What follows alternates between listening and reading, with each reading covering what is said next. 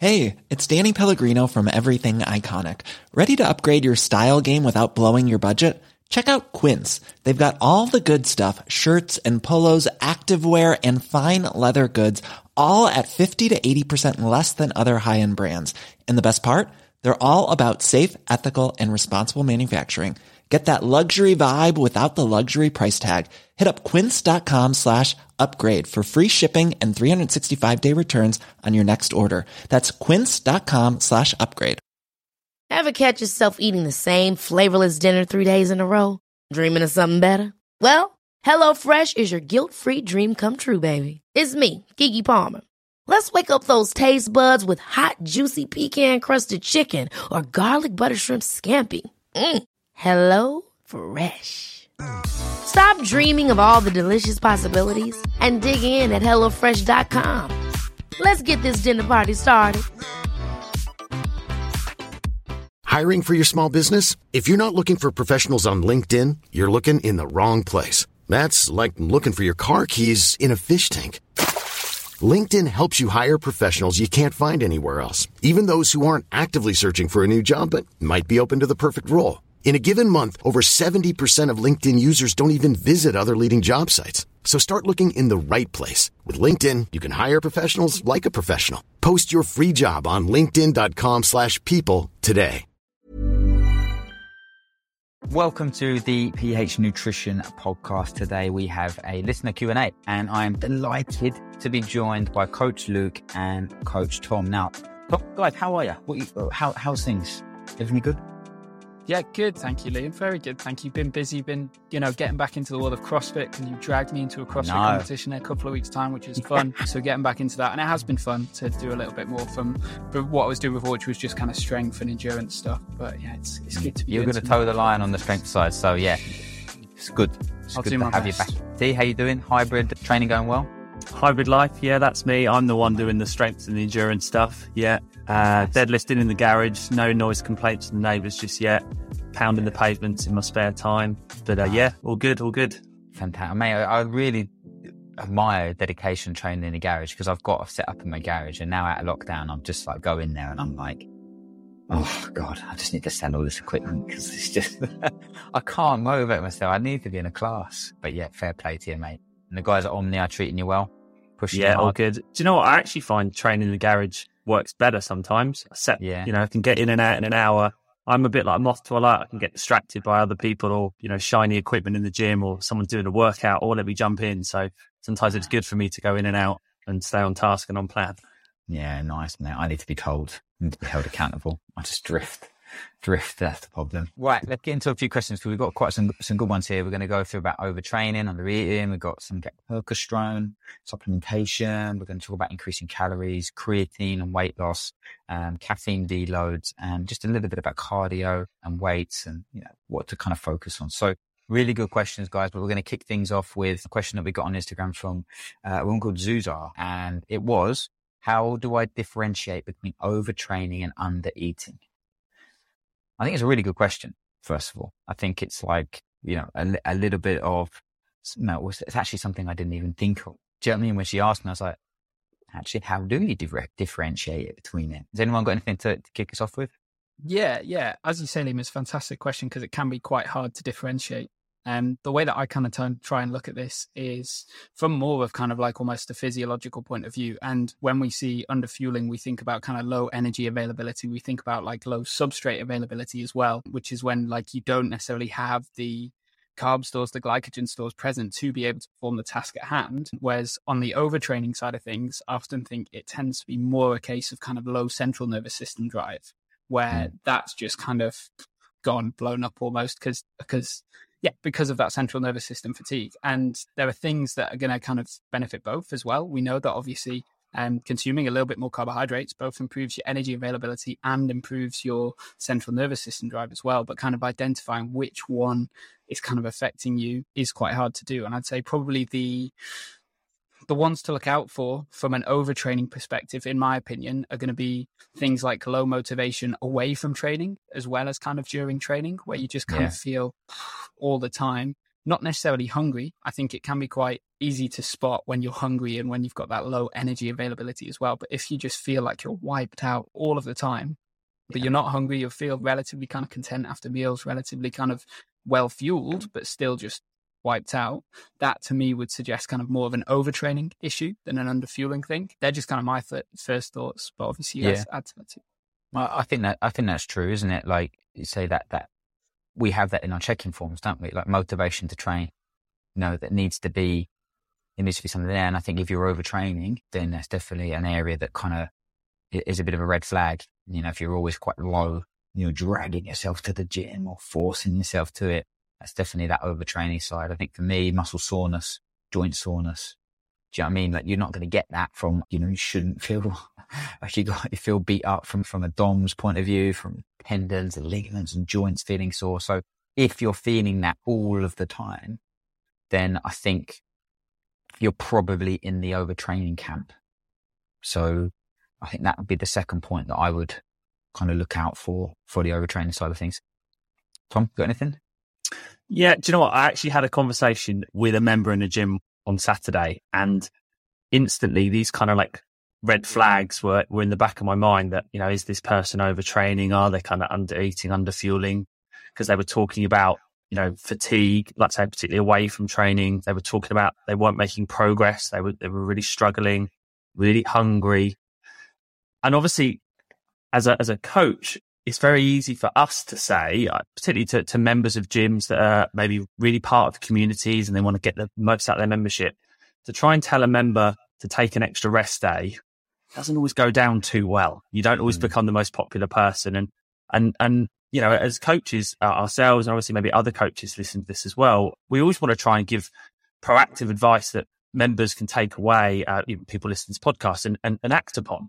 So actually looking at, right, what's their workout nutrition like? What's their pre-sleep routine like? You know, so that, that we can try and potentially improve their recovery. So they might be able to train a little better. They might be able to bust through that plateau.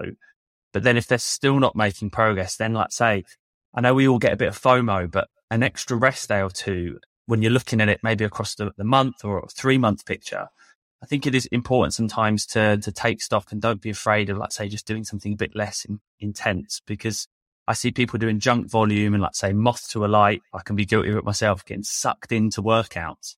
Actually, is that going to help you perform better in your training? Mm. Yeah, jury's out there. Yeah, so like I say, being being around the gym probably too much, being like I say, just jumping on and everything. Again, it's in that overtraining camp, isn't it? You know, you're, you're probably there is where you need to take down your training volume, training intensity, and it's probably not. You know, the, the thing is, then it kind of there's a there's a lot of crossover between this, is what we're saying. So, what you, yeah, it's tough to tell people to not use their their uh, four sessions a week or something. Or, you know, I'm paying a 150 pound for this. Like, you telling me not to do this for? Um, but it does make it challenging from our side of things to then administer like nutrition advice. If you're constantly training because there's only a certain amount you're going to keep eating. And obviously then you've got that balance between body composition. So yeah, looking at the overtraining thing, I think is definitely the first point of call. And then from a nutrition point of view, I think some of the signs and symptoms would be like, like Luke said, hunger all of the time, the opposite. If, if you're constantly thinking about food. Do you know I mean? Like, when's my next meal? Or you finish a meal and you're hungry still. Like, I mean, not just like, you know, we should eat to 80% full, whatever, but you're actually hungry. Or you find yourself eating an hour later all of the time. You know, this is, these are definitely signs that I would think that you're, you're under consuming. Or if you're not training that much. Do you know I mean? If you actually, I mean, again, that's something that is what's enough, but if you're not really training like, you know, higher volume, but you still have real low energy availability. You're still struggling through sessions. Then, like Tom said, then you've got to be looking at workout nutrition. Then you've got to be looking at what you're eating going into, you know, into your, into your training sessions across the week. And then you're probably in that under eating camp. You know, I think our job, Luke, I don't know if you, you know, on, on this, we've talked about it is our job is to get you to eat as much as possible to achieve your goal. Yeah. yeah. You know, we're not, we're not in that account to remove your food choices. We want you to eat as much because it's going to nourish your body. It's going to give you more opportunity to, you know, provide your body with, with fuel, with, with nutrition, with all of these wonderful, you know, vitamins, minerals, and macronutrients. We're not in that camp of restricting. So it is getting that balance. But yeah, I hope, I hope there's a kind of few things there definitely that I would. And I mean, a, a good way to kind of know anyway is is trial and error as well. So if you mm. think, oh, is this under fueling? Add some more food in, see how you go for the next kind of couple of weeks, and then yeah. if the problem's still there, chances are you might have been overtraining instead. And then it's okay, sweet, let's make those changes as well. I mean, that obviously is not a quick fix. It's the one that requires, you know, a intervention and reflection, but still, I think very relevant and very useful as well. Yeah, definitely, mate. Last point on that, I think often people that are going to the gym and seeing progress what will happen is that they'll start to feel that they're either overtraining or undereating when they see progress in the gym and they put more weight on the bar, they do quicker, quicker rounds, faster reps, more intensity, but they don't change their nutrition. Their nutrition is the same as it was six months ago when they were doing 30 kilos on the bar. And it's the same amount that they're eating in the same structure as when they're doing 80 kilos. So this is where then people feel that they're under eating or feel that they're not kind of making progress is because they're not aligning their nutrition to the progress that they've made. And, you know, that's definitely something to, to kind of just be aware of for a lot of people to be like, you know, as your training progresses, so is your nutrition. So, you know, hopefully that's given a, you know, again, because there's a lot of crossover, hopefully that's given you a few, few things to kind of get, get started with. Good stuff. Now, this one is from the big man in Ames. I go follow him on Instagram. What is he? Fix Fit X Lemon or something? Is he?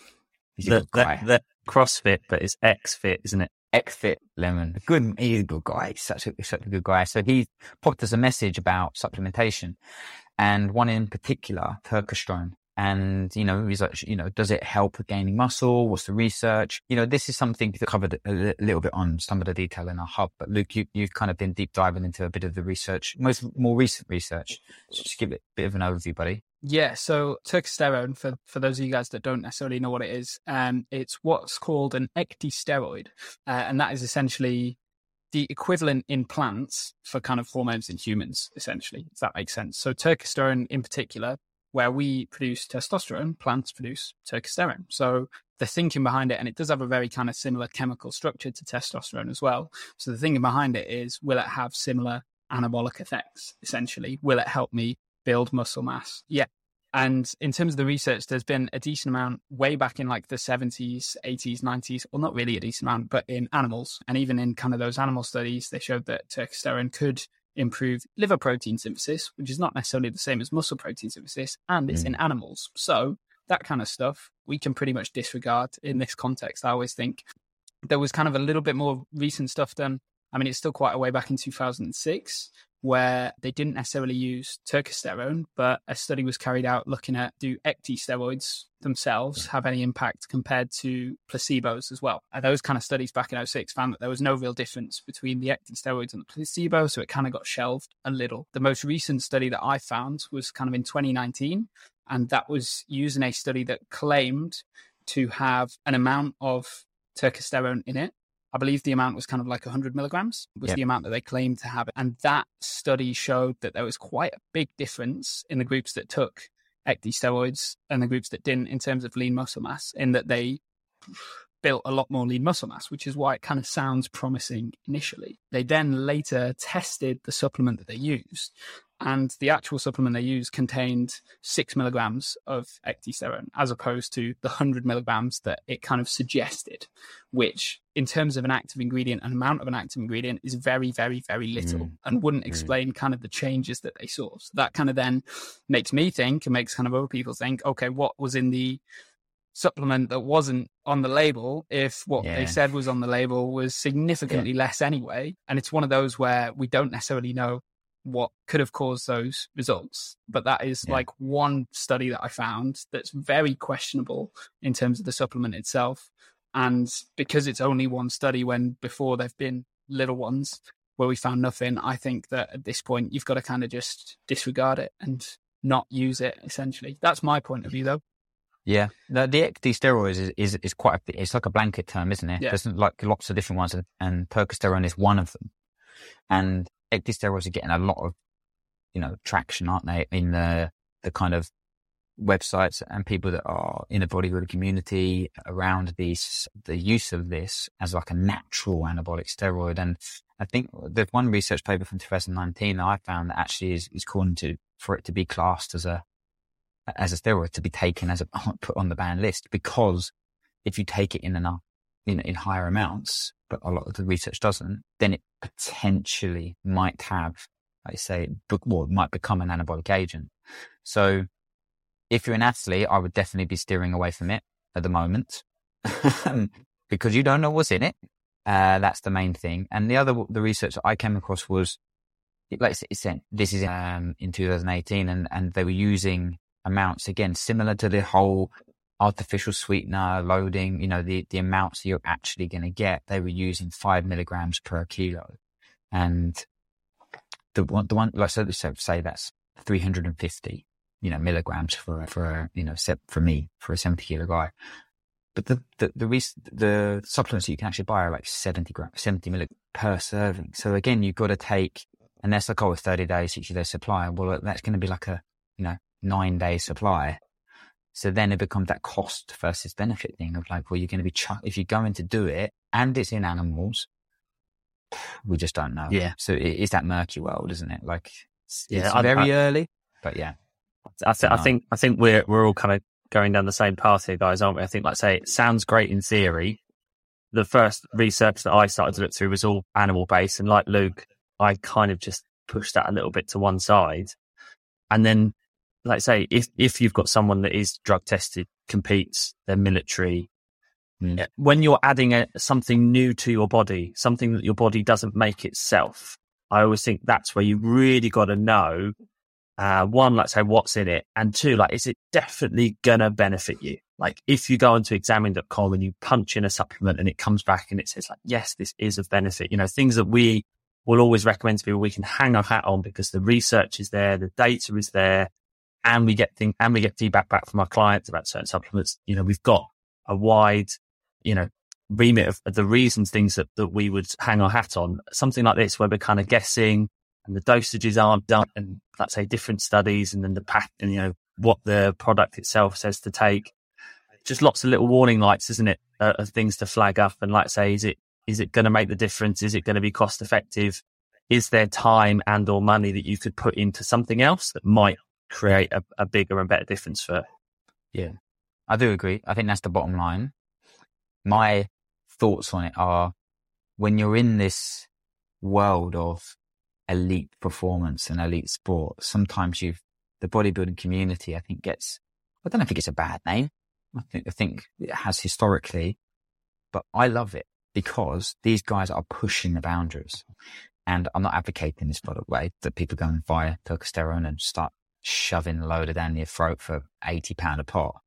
But I do like to keep my eye on these things because if there is some benefit, do you know I mean? You know, if they do stuff more in humans in the right dosages, there is, you know, is there going to be benefit? And can you be a little bit ahead of the curve in terms of implementing it? So it's something that I like to keep my eye on you know, especially the, I say what are the bodybuilding communities, if it's more consistently comes up that it's a benefit, more consistently people say, I feel really good on this. And, you know, that can be whether it's at an elite level and it doesn't really filter down to the general public because the, the guys at the top are looking for that 0.51% and everything else is really consistent.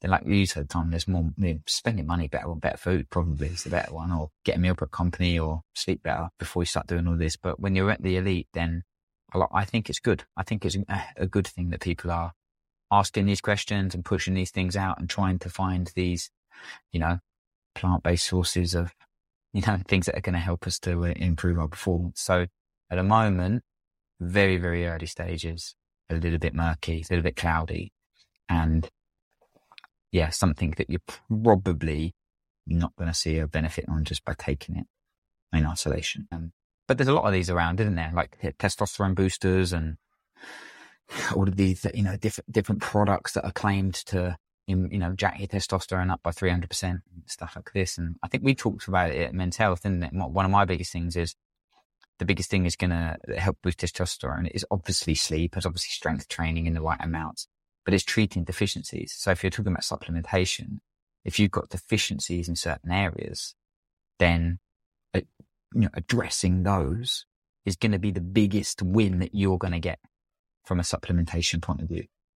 So if you're deficient in zinc, get it, you know, get your blood work done, see if you're deficient, treat that. Deficient in magnesium, or there's an imbalance in terms of your inflammation and omegas, whatever. You know, these types of things that you can figure out, they're just going to be the biggest win. So, yeah. Anything else, Luke, that you've been coming across that you're quite excited about? Any, anything that's kind of piqued your interest at the moment in terms of the supplement world? In all honesty, no. I'm still very kind of set. I mean, I mean, there's potentially one that I'm a little bit interested in that I'm doing a bit more of a dive into, which is betaine. But yeah, I mean, at this point in time, I'm just full creatine yeah. and beta alanine. Yeah, betaine, mate, is something I've one. yeah, I've, been, I've kept my eye on that for a few years because we actually put it into a put it into a supplement along with uh, a couple of cool uh, carbohydrate powders in terms of uh, our protein shakes when we did it at Fulham when we made our own. And the research is coming more and more, isn't it? Like it's yeah. it's it's a promising one. I think that's one that's I think HMB's had its time. I think betaine is the uh, is the one that I, am keeping my eye on. I think you're right, buddy. I think it's a very very interesting area. Cool, good. Ian, I hope that's I hope that's helped, mate. So keep doing the basics. Never get bored of the basics, but you're doing really well. Right. Next question: When increasing calories, do when when increasing calories, uh, should I add an extra snack or change my meals? And second part, what macros should I increase? Go on, Tom. Lead us off for this one. Um, I don't want to give the it depends answer. Yes, you do. yes, you do. Yes, you do. You because it's it. the right answer. A little, a little bit more context might help. However, yeah. I'm going to talk at it from a point of coaching clients on our six week nutrition programs. Because if anyone has done any of our programs, regardless of the pathway, if they do pH perform or they do fat loss, we normally reach a point in the program where we put people's calories up. So this is often a, a, a conversation that I have with a lot of clients on a regular basis. And really what it, what you got to look at is where you think either you might need it most. So for example, we're increasing calories and maybe if your goal is performance, if we're going back to that first question that we had where we are talking about, you know, overtraining, under eating. If you want to try and increase your performance, the best thing to do is maybe eat a little bit more around your training, potentially pre workout, particularly if you've been following a nutrition plan for a while. And if things are working and you've got some go to meals and you've, you've gone in a really good habit of weighing and measuring things out, like don't mm. rock the boat. Don't change too much. Keep those things the same. And then you can just plug the gap, let's say maybe with an extra snack. Maybe it's a something pre or post workout, or the time of day you think you need it the most, that afternoon dip or post dinner yeah. sweet treat, that's maybe where you can look to increase a particular meal or a snack. Yeah. I think that's a good thing, isn't it? Like you build the routines of making the meals and making it. And then if you have to change it, even if by small amounts, just throws you off. Like Uh, that's why I moved away when we were designing it to be like, I don't like high days, medium days, low days on carbs. Like I don't know about you, that's bloody confusing. Do you know what I mean? And, and it causes overwhelm with people trying to plan their meals. So one calorie target, like say small adjustments between that. And then when you get to the point where you need to add, like I say, keep it simple, plug the gap. And I'm always, always about an extra snack. And then I think this goes down the, the route of when you make a meal. So say it's a, you need to eat 700 calories in your meal, right? Your meal actual one meal doesn't need to be 700 calories. Your meal could be 550 calories and you could have a 150 calorie snack right after it or 150 calorie side salad or a soup or whatever. And I think if you do that and build your meals around it, that's an easier way to increase calories while keeping a really consistent structure rather than going, oh, I've got to add an extra 35 grams of rice and an extra four grams of chicken or whatever it is. To me, it just doesn't work. It's very fiddly, so, doesn't it? Really quickly. Ah, so fiddly. Yeah. Um, Clients sometimes and, obsess about making things like fit into a bowl or on a plate. And let's say like yeah.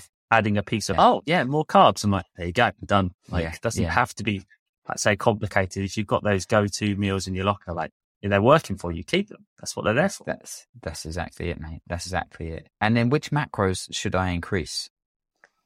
sorry, on that, before we go on to that, because when we're talking about increasing calories as well, we're talking, uh, you know, about what we do is often then I think people get, get it wrong when they talk about increasing calories because they go, Oh, I've been following, say, 1800 calories and I need to increase my calories because I'm feeling low on energy. I'm feeling hungry all the time.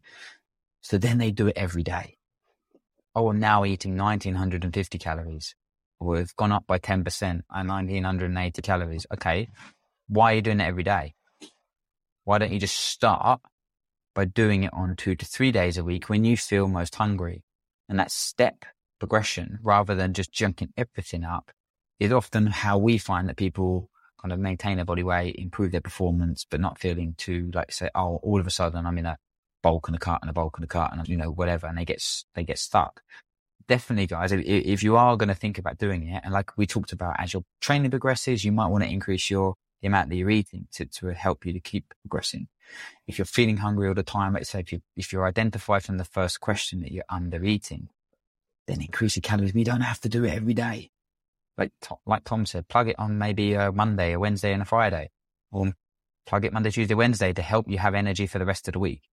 Do you know I mean? It's it, it's being sensible with it. So definitely take that into consideration. And now, Luke, talk to us. What are we going to do? What macros are we going to increase? Because this is a tough one. and again, I'm going to give that age old nutritionist answer of it depends, right? We always kind of need that context behind things. I need like little sound things here. Is there like, I think there's a little thing you can do on here, just be like, do you know what I mean? Like a bore off one. Do you know what I mean? Or like a, oh. I think it's I like mean, it's sound P- effect. It's, it's like pH nutrition bingo, isn't it? Like line, they said it depends.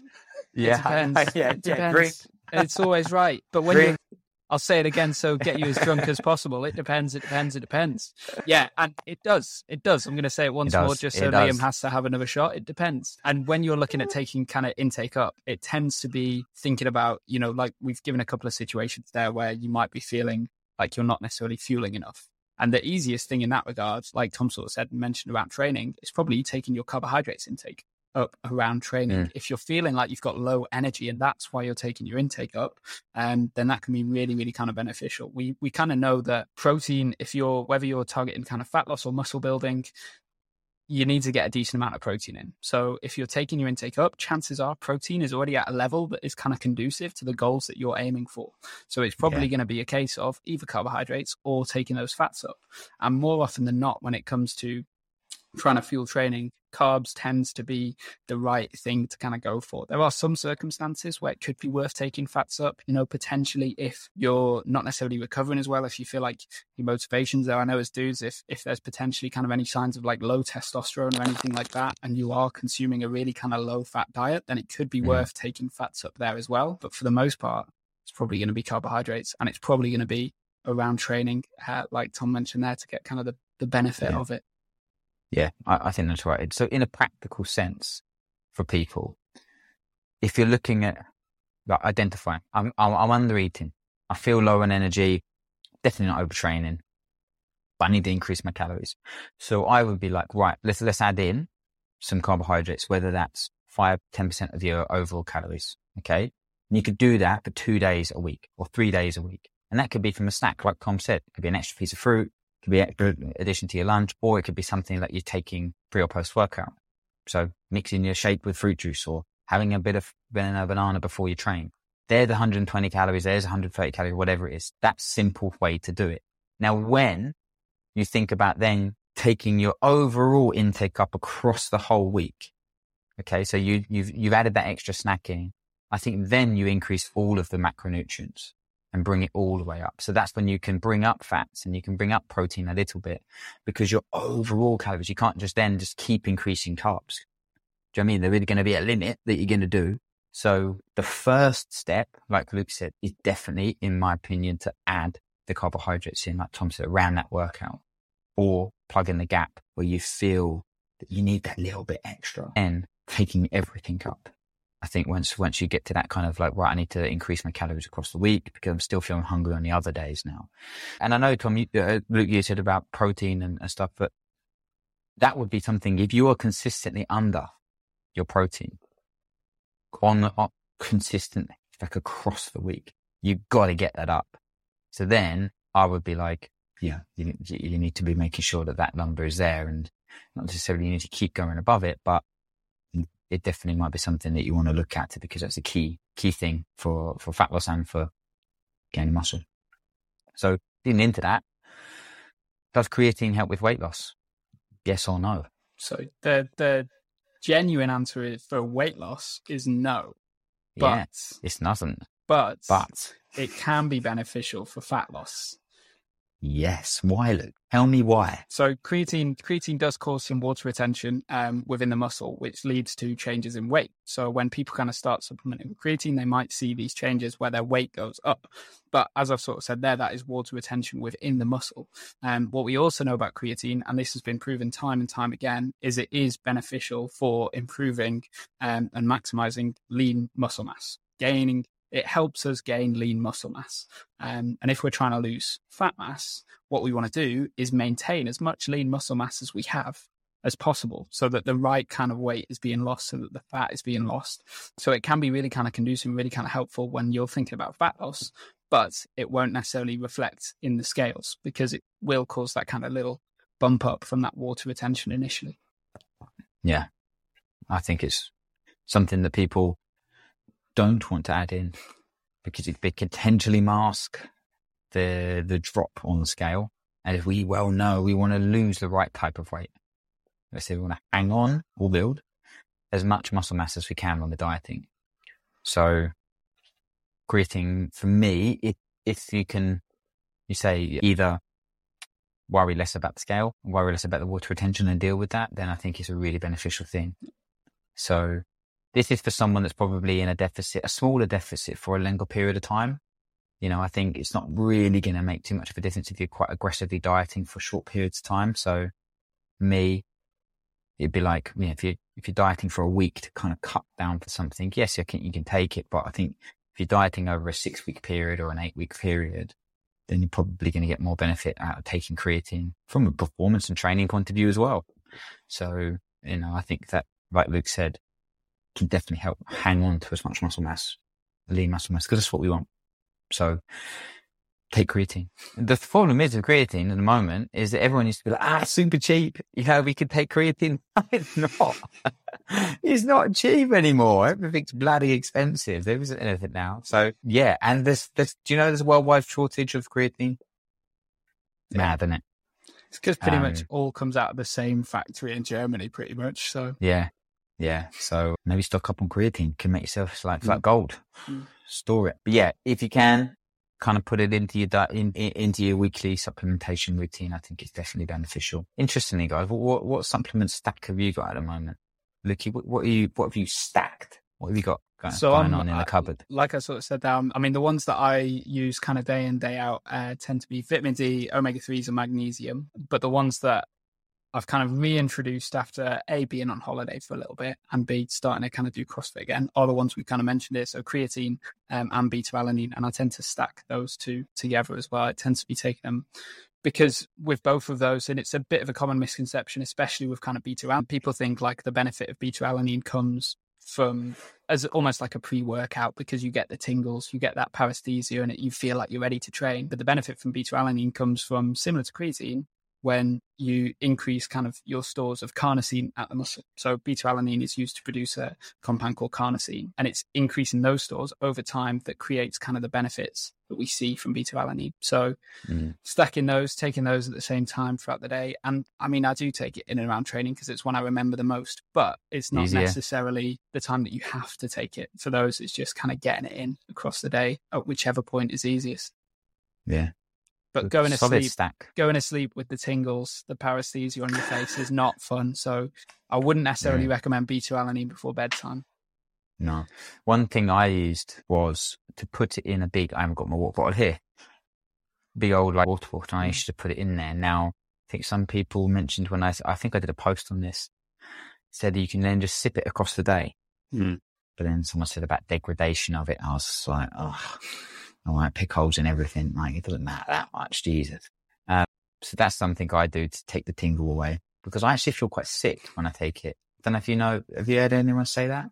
Um, yeah, I've, like I think nausea is kind of a bit of a reported side effect with it as well, which is why it I can sometimes really sick. be good to do around training as well because you almost don't notice it because you're training so much and you've got yeah. But yeah, don't take it on an empty stomach. Will help with that as well. Yeah, I, I, I've really struggled with it, really bad. Tom, what are you stacking at the moment? Oh, do you want my list? Here we go. I know. Well, you just win all these competitions. then what have you got? Like five years worth of supplements. Well, it's only because it's only because you know getting old now as well. I've got aches and pains, and I'm probably probably in the overtraining camp as well. To be honest, I need to patch myself together. I take creatine. I take. I often do a lot of my training early in the morning, so I do use a uh, supplement from Human 24. I'll drop them in, which is a hydration and it's hydration, electrolytes, and adaptogens mix, which is really nice for me to take in the morning. So gets my mm. hydration up, cognitive function, alertness for training. I go through green uh, greens powder from Nuzest like anything because again my training volume is quite high. Sometimes when I'm a bit bit busy, my nutrition can drop a little bit. So it's a good kind of belt and braces option. And if I'm outside a lot and running, I want to make sure my immunity is where it needs to be. So yeah. And then mm. all kind of gels and chews and drinks for intra workout, really, when I'm out pounding the pavements and hours at a time. Plenty of carbs. Yeah. Saurine isn't a supplement, is it? I can't list saurine, can I? yeah, you can't list that. You don't take an omega 3? No, I don't actually. No, I, I, I try and eat quite a bit of fish. So when I had blood work done a few years ago, omega 3 was okay. So yeah, like to make a point of trying to eat fish because I really enjoy it and I say nice variety in my diet. Good solid stat there. The Human 24 stuff's good, isn't it? Like, pro- provide. Do you use any of their other products? I've played around with their pre-sleep product, but I, generally I'm, I'm, I'm quite good at, I'm a member of the 9 PM club, as, as you guys know. So I'm quite good at my sleep routine, getting to bed at the same time every night.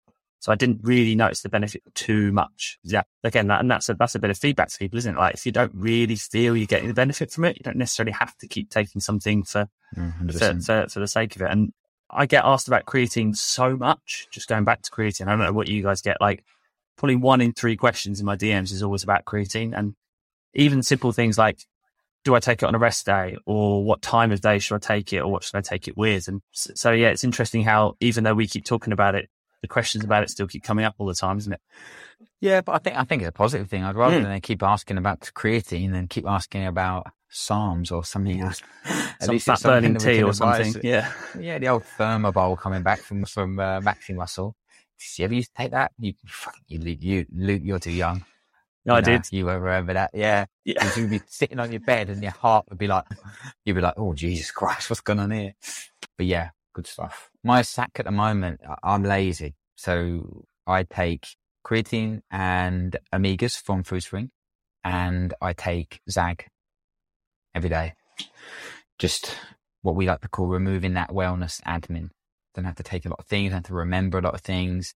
Like I say, adaptogens from tropics, but I definitely find that I need the omegas, like I say, getting a bit older, and I definitely take the creatine. And then I will rotate, like say, greens in and zinc, and magnesium, and stuff like that. But I find that that kind of does made for the basics. Probably do need to add beta alanine back in, but again, I just feel a bit sick on it. I can't really get round it and the, the the slow release stuff and all of that is so expensive. So yeah, just keep chipping away. So Luke, sorry about the competition coming up. Gonna blow up.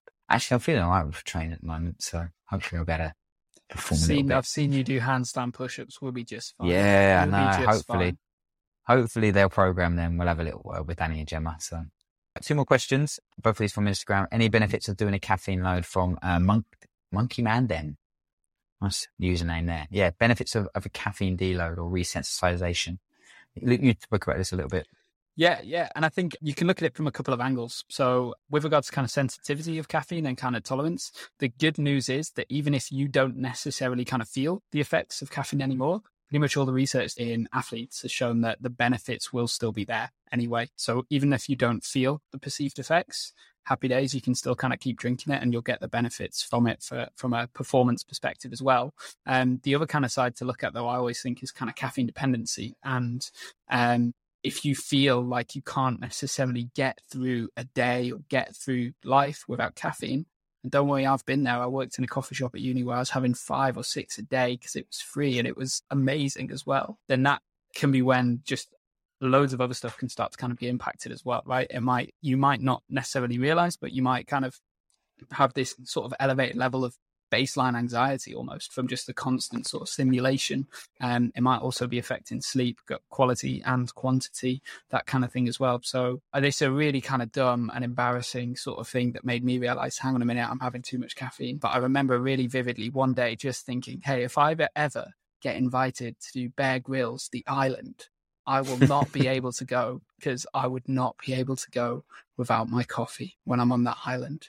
And that to me was stupid, but made me think, nah, maybe I'm a little bit too dependent on caffeine here. So that's kind of when I started to sort of cut back a little bit from that point of view.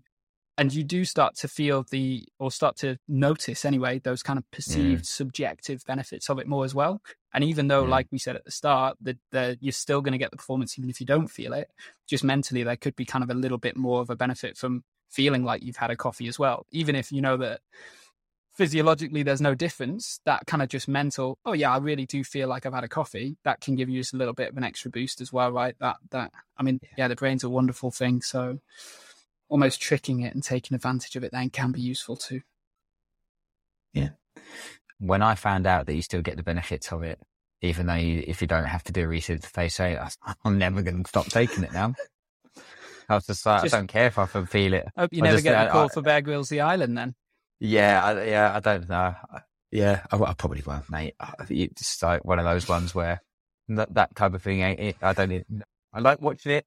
I, I don't want to compete. I don't sit there and go, I can do that. I'll be like, oof, not for me, that one. I happily watch that. But yeah, when I found out, like you say, the, the performance benefits don't change, um, I was like, I'll just keep it in because I just love it too much. But I do find that benefits of doing a caffeine deload, I think, you know, is, is the question. But also I find maybe just reducing the amount, I've definitely found a benefit because I found that I was having, when I had that third coffee a few times, I was like, oh, don't feel too good here. So then it's just not so much a deload, but definitely just a reduction in it. So having one every now, eh, you know, a few days a week is, is, is better for me. That's a, probably my kind of deload effectively. And then having a couple when I'm like, like yesterday, Finn didn't sleep all night, which is quite rare at the moment, but I feel like I really need it today. So then I'm like, cool, I'll have a couple. Yeah. Um, I think it's. Tom, do you take it first thing in the morning? I used to. I was one of those people who get up and it's like after I've fallen down the stairs, it's the first thing I do put the old Nespresso, put the old espresso machine on the corner. The hydration supplement I take does have caffeine in, caffeine but, I, in but I don't yeah. take that straight away. And if I'm not training or something, I, I try and not use caffeine in the first like hour or 90 minutes after waking up yeah. to give myself a bit of a window, like Liam said. And then anyone that knows me knows I'm quite strict with the cutoff because I do yeah. think that people become a bit over reliant in the afternoon. Again, it's probably habit based or working in an office, but yeah. I try and have a cutoff around two o'clock. I notice if I'm ever, you know, if I have, I, I, notice it if I have a coffee four or five in the afternoon, Oof, I don't, man. I don't feel wired. I don't feel awake. Like I say, I'm, I'm completely desensitized. I just like having a coffee with a friend or something, but then I feel it in the evening. I feel it when I, you I'm know, I'm a bit restless, sleep quality not a good. So yeah, deload again. It doesn't have to be all or nothing, does it? With caffeine, you can actually, let's say, maybe just you know minimize your your intake, bring your window down slightly, and then maybe let's say use it a bit more around your training. Maybe actually try having a higher dose around your training than just drinking five across the day or something. Do you know what I mean? It's something yeah. like Luke said earlier, a little bit of trial and error sometimes to find what can give someone the benefit in using caffeine in the right place at the right time. Yeah. I think uh, coffee connoisseurs would probably be throwing their, well, turning off the podcast, maybe not throwing their phone. One of the ones that I used to advise was to change decaf for a week or two weeks. And people would be like, I'm not touching that muck. And they did uh, like say, I'm not doing that. So but if you don't mind decaf and you can find a really good one, then that's a nice way to kind of kill, still keep that habit in. Cause, you know, that's something that I find it's quite a nice thing. You know, like I, I have a bit of a routine. I enjoy it. I enjoy the process of it. And, you know, sometimes when I'm out and I'll go to a really good coffee shop, there's, you know, a couple in London. When I'm in, I'll, I'll have a decaf because Tom, I'm very much the same. I am like one o'clock, two o'clock, won't have anything after because sometimes when I've been driving back in the evenings and I've had one because I'm like, oh, I've been up a lot. I get back in and I can't, I can't switch off. Like you say, I don't feel wired. I just can't, I can't get into that, into that uh, sleep. And it's definitely something I notice. Cool. So there we go. Don't have to, but you might feel benefits from a placebo point of view. Know, so trial it out. last one. It's a little bit of a confusing question. Um, mean, the finish on. So coffee and chaos, the handle on this one asked this one. So tips for someone who's slowly weaning off cardio and onto weight training fully after losing weight. But the goal is to still lose weight. I think that's what they're kind of saying. So they've been doing cardio, want to kind of start to lift weights. Sounds like they just want to lift weights, but they still want to kind of lose weight. So hit me, crew. What we're saying? So I mean, we Any we, tips? we know that that resistance training does contribute to weight loss as well. So it's it's not necessarily something that you know that there potentially might be a fear of doing less activity, right? Less expenditure from the cardio, and are you still going to kind of see the benefits? Tip there would probably be to do it gradually, right? So I think they used the term kind of weaning off when they were talking about it, and and if there is that kind of block in your mind where you're thinking I'm going to lose all this progress and I'm just going to add it back on because I'm not doing as much cardio, then kind of doing it gradually can work. And I, I also think that there's so many benefits from keeping cardio in, in potentially mm. less of an amount, right? Because mm it's so beneficial for our heart health and that subsequently is beneficial for our brain health as well right? Anything that's going to improve the amount of oxygen and the amount of stuff that we can pump around our blood body in our blood is going to be a beneficial thing and cardiovascular exercise does that of course. Um, so it does not necessarily have to be a case of an all or nothing point of view. And similar with caffeine like we said there you know there can be this middle ground and it can take time to find that middle ground find what works for you as well. And I, I think it's always useful chatting to a trainer about this sort of stuff. I think from a nutrition point of view, you'd be surprised at how little you'd probably need to change your intake as well. You'd be surprised mm. at kind of just how mm. much energy you will still burn from doing resistance training. So it's yeah. not necessarily yeah. going to be a case of, oh, I'm not doing any more cardio. Let's restrict, restrict, restrict. You'd be surprised yeah. at kind of how much you can still eat and lose weight with doing less cardio for sure. Definitely. Definitely. Tom, you mentioned a good point about it off off camera, didn't you? About resistance training and, and yeah, like cardio. I think, like Lou said, the benefits of doing aerobic training. Everyone knows I'm a big fan of Zone Two, but like your aerobic base is is is the base for everything. Even if you are lifting weights, like you want to be able to recover quicker, so you can lift more weights, you can increase your volume.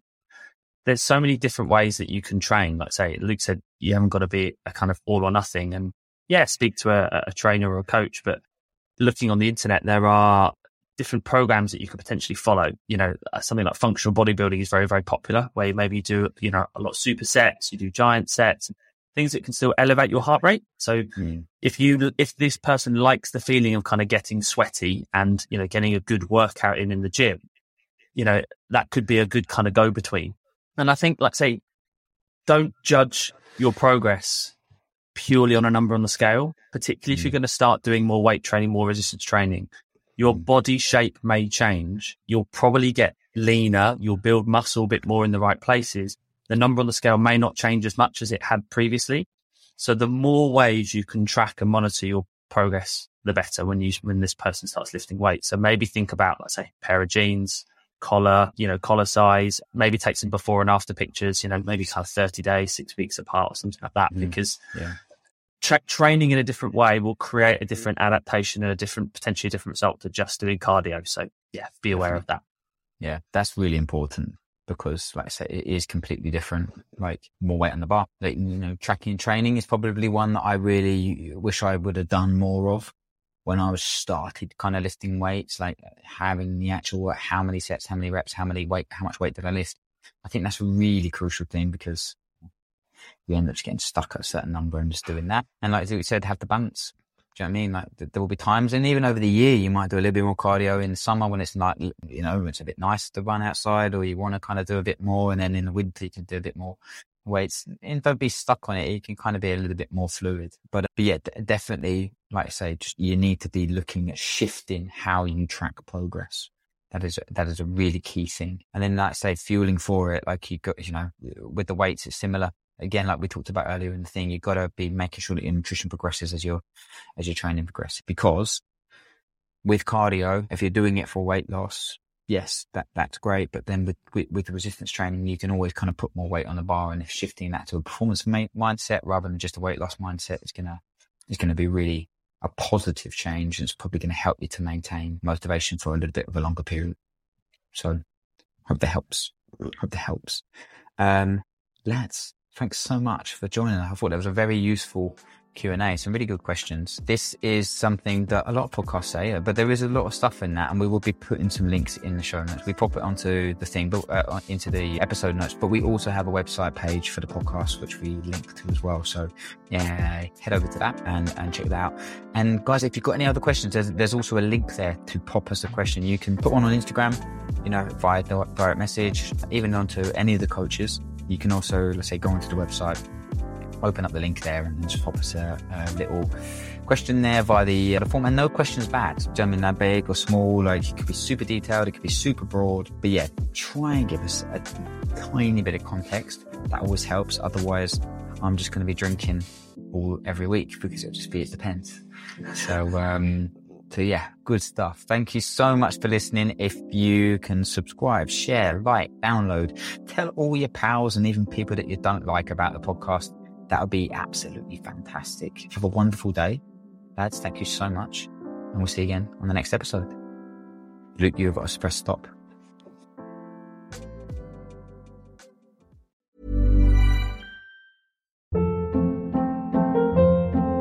Hold up. What was that? Boring. No flavor. That was as bad as those leftovers you ate all week. Keke Palmer here, and it's time to say hello to something fresh and guilt-free. Hello Fresh. Jazz up dinner with pecan-crusted chicken or garlic butter shrimp scampi. Now that's music to my mouth. Hello Fresh. Let's get this dinner party started. Discover all the delicious possibilities at hellofresh.com.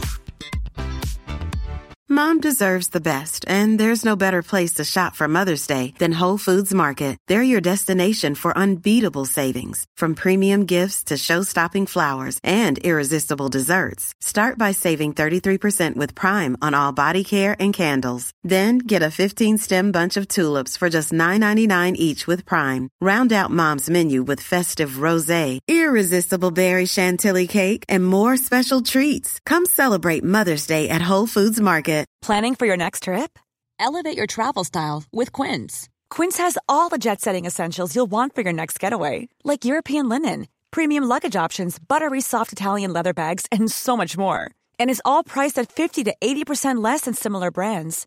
Plus, Quince only works with factories that use safe and ethical manufacturing practices. Pack your bags with high-quality essentials you'll be wearing for vacations to come with Quince. Go to quince.com slash pack for free shipping and 365-day returns.